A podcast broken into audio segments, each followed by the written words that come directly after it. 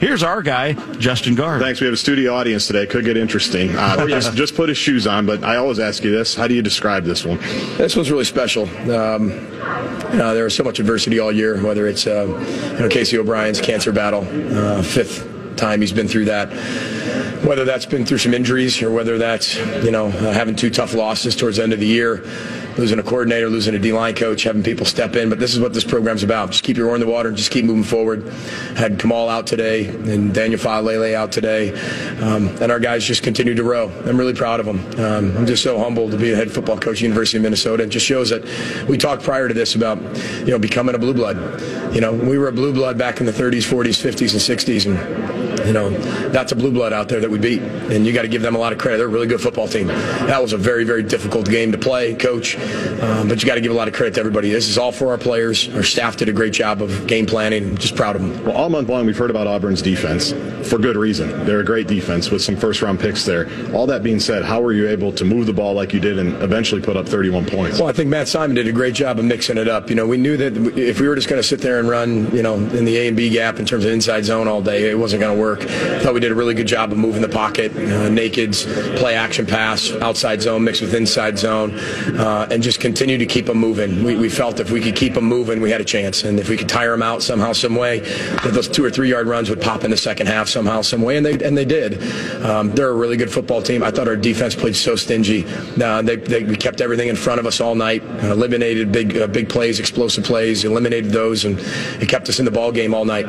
How much deliberation during that timeout on the second fourth down call? When about going whether you're going for it or not, and then the play. Take me in the headset a little bit there. Which one are you talking about? The Witham, the one that basically ended it, and then there was a penalty and everything. Well, yeah, I mean, we, well, we, we said that you know we didn't come here just to play. We came here to win, and that was our comment to me. To my comment to our staff is, let's go win this football game. And I thought Matt Simon called a great call, and, and when he called it, I said, "You sure you want that one?" He goes, "Absolutely." I said, "You bet, man. Let's go do this."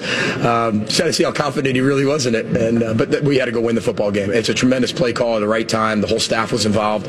Uh, our whole offensive staff did such a great job. Brian Callahan, Kenni Burns, Clay Patterson, um, you know, and Matt Simon just uh, did a phenomenal job. Greg Harbaugh came up to coach the quarterbacks, but that's what this program's about. And we showed tonight our culture is very strong, and this program's heading in the direction we all want it to. Well, it felt like it, what a bowl game should in terms of mistakes, rust, coming back from those mistakes, trick plays, going for it. Did it feel like that as well for, for you guys on the field? Because there was so much to talk about in that game.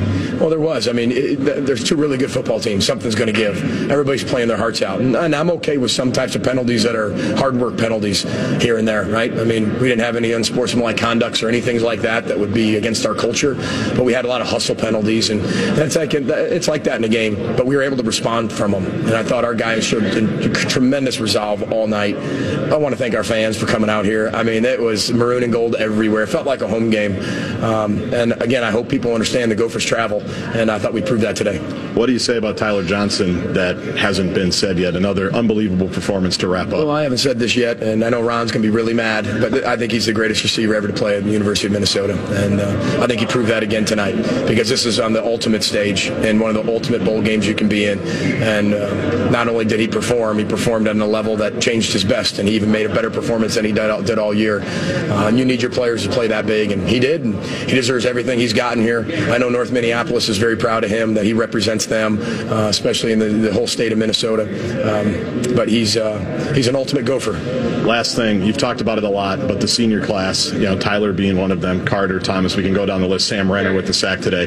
What we remember about that group and just great performances from them again today. Absolutely. We, we said that, you know, the old Bo Bo Schembechler line, you know, those who stay will be champions. And said that year one. And I know we weren't Big Ten champions this year, uh, but we were co-Big Ten West champs. And I'm going to say that until they put me in the ground. And uh, people can keep, people can fight that all they want. We were. We had the same record, head-to-head competition. I get that. But we were, just didn't get to represent it in the, in, in, in the Big Ten championship. Uh, but I, I thought we proved tonight that we're a really good football team. And, uh, you know, where we're heading into the future. Well, congratulations on uh, going 1 0 against Auburn all time, and of course in Auburn week. Thanks for the time as always. Appreciate it. Row the boat, Sky Go Gophers. Thanks for coming, everybody.